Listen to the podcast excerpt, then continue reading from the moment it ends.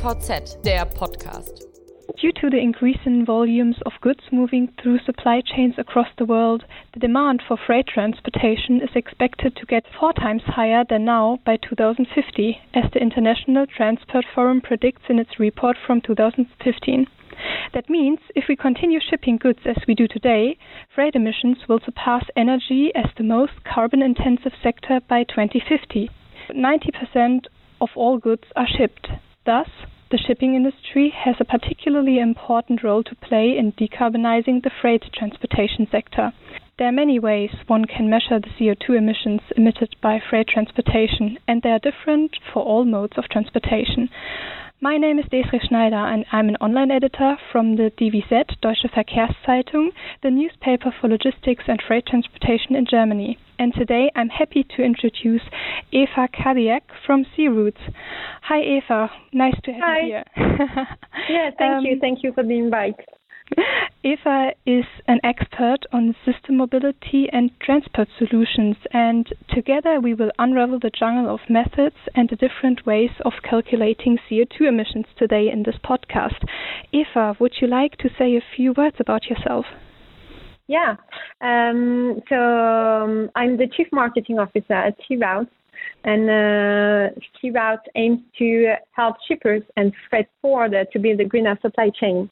So I'm really happy to be here and to discuss about this great topic on CO2 emissions. So Eva, let's dive right in. What are the measurements taken to reduce CO2 emissions in the sea freight industry?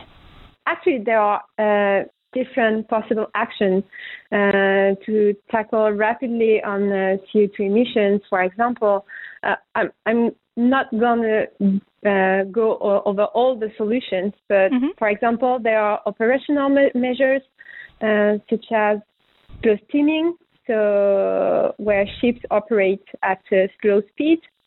There is route optimization as well, for example, with the weather optimization. So depending on the weather, you have to change your route and then consume less fuel.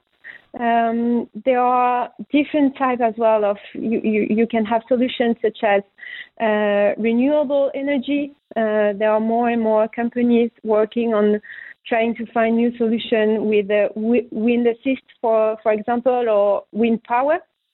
There is also the fuel you use, which can influence definitely the CO2 emissions. For example, CMA CGM launched their Jacques Saadé LNG vessel, and they showed with this kind of vessel that they can decrease CO2 emissions of 20%.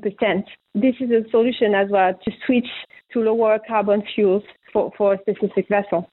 So there are so many other solutions, but some of these are already available to reduce CO2 emissions.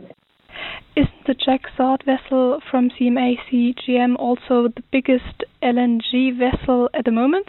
Yeah, it is 23,000 TEUs.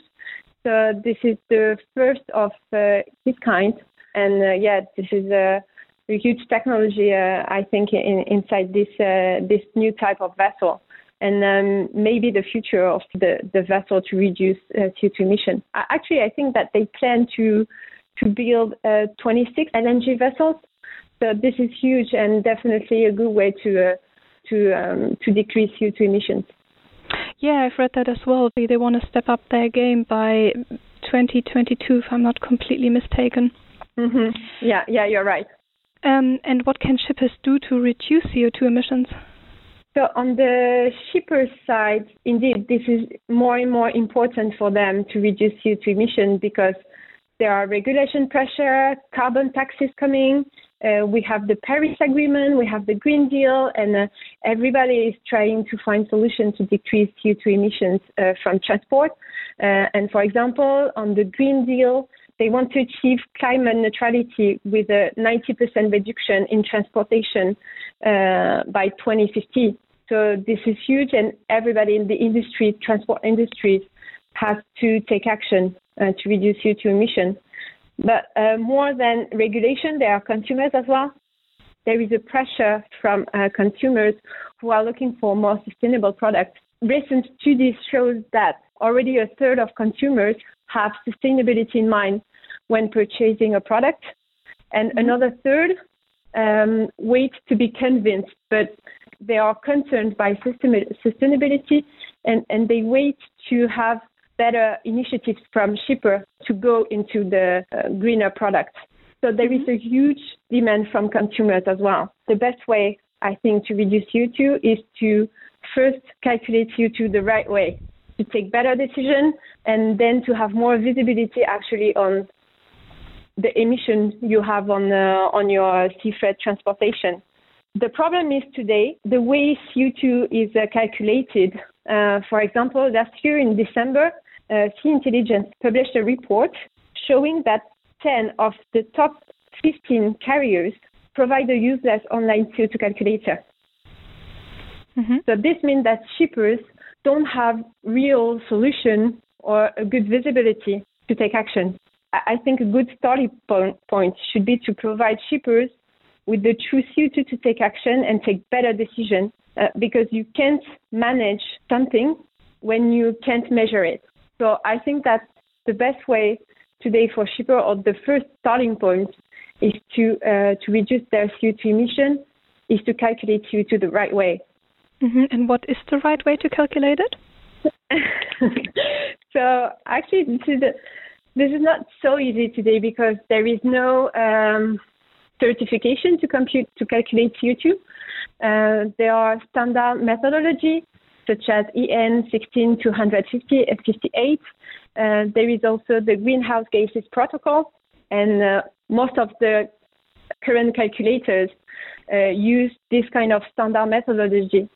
The problem is that on the sea side, this is not accurate enough because they don't take into consideration granular data. The calculation they have is made on averages, on fuel consumption averages, on distances averages for fleet of vessels, and therefore you don't have the possibility to have a good visibility of CO2 emission per carrier and per services.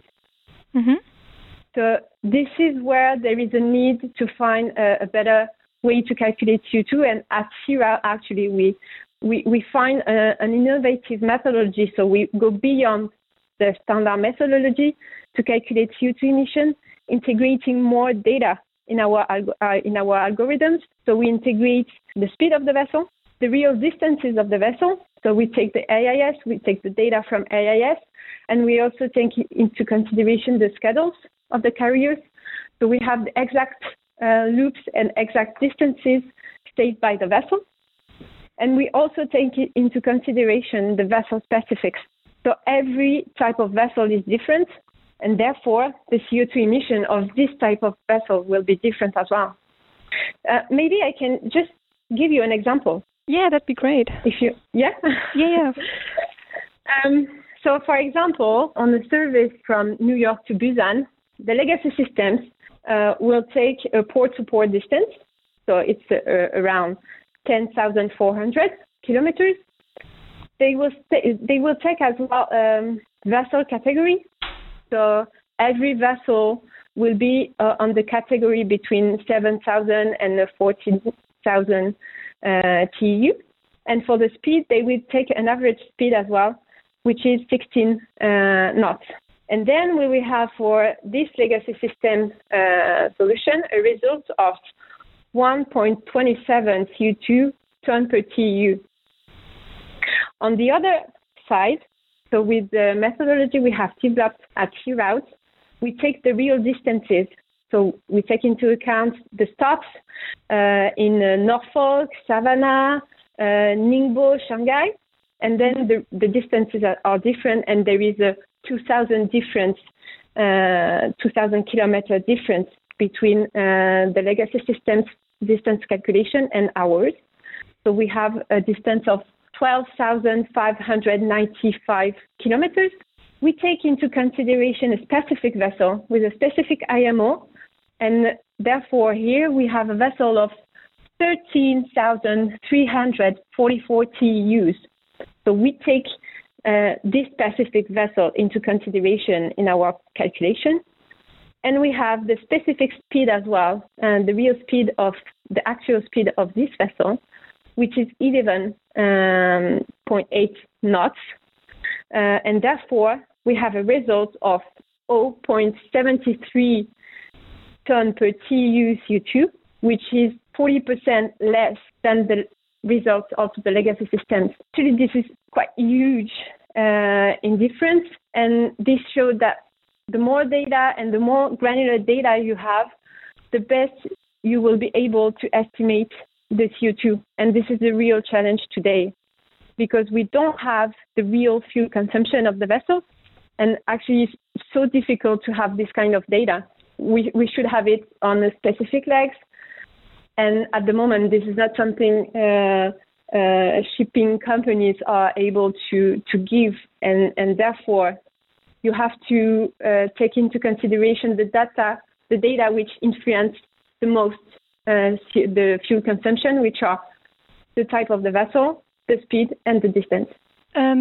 So basically, not a lot of companies can actually measure the data accurately because it's so complex to get the data and then also to process it at the end to actually get the real fuel use. And actually they apply the standard methodology. Mm-hmm. So this standard is good enough to calculate CO2, but it's not enough if you want to get more accurate information and more granular information to compute CO2, for example, on a specific service of a carrier. Because if you do with averages, you won't be able to differentiate carrier and services. And this is where the way to compute CO2 is really important to help shippers take better decisions. Because if we are able to calculate CO2 emissions per services and per carrier, they will have more visibility to take better decisions. And do you think that CO2 will actually become a KPI for sea freight transportation in the future? The main criteria for shippers are the price, so the cost, transit time, and reliability. But more and more shippers are looking for carbon footprint data from their carriers. I think that this is a must-have for carriers to have this data and to be able to provide the information to the shippers, even if for the moment this is not the first criteria for the shipper. This is becoming more and more important for shippers to have CO2 emissions. So yes, in my opinion, I think this will become a major KPI in the coming future. Few carriers are actually, like you've mentioned before, CMA CGM already. They're trying to monetize the data that they've got. I mean, maybe you've heard about it. They just released a new portfolio. Do you think that actually carriers have to consciously expand their portfolio in order to push the change? Actually, I think this is a good point for carriers to push greener solutions, and shippers are looking for this as well. And this is a major concern for the industry, for shippers, for consumers, for everybody worldwide to reduce CO2 emissions. So yeah, for sure, if carriers come with new possibility and new services, I think that shippers will have the choice will have the choice to take a greener solution than the other one if the CO2 emission criteria become a first kind of criteria. And one last question, Eva. How important do you deem weather and currents as parameters for accurate CO2 emission calculation? It's something important, I think, to take into consideration weather. On our side, for the moment, it's not in our algorithms, so it's not in the calculation, but it will become a criteria and a data we must have in the coming year, in 2021. So we will include this data into our calculation, because today weather can account for up to 20% in fuel consumption. And as we know, CO2 emissions are directly related to fuel consumption. And if you have rough weather on sea, you will consume more fuel and therefore emit more CO2 emissions. That's why including the weather is important to have to know if you are in calm water or rough water to have the impact on CO2 emission as well. Thank you so much, Eva. I guess I got a really good, or all of us, also the listeners, got a really good overview over what's possible, what the status quo of CO2 calculation and what actually still can be done. Eva, is there anything you'd like to add? Actually, it's the moment for the industry to take action. CO2 emission is a big concern and greenhouse gases emission in general. It's a big concern and for everybody. So you have now to take action. Okay, thank you very much. You're very welcome, and thank you for inviting me. It was a pleasure to talk to you about this hot topic on the moment.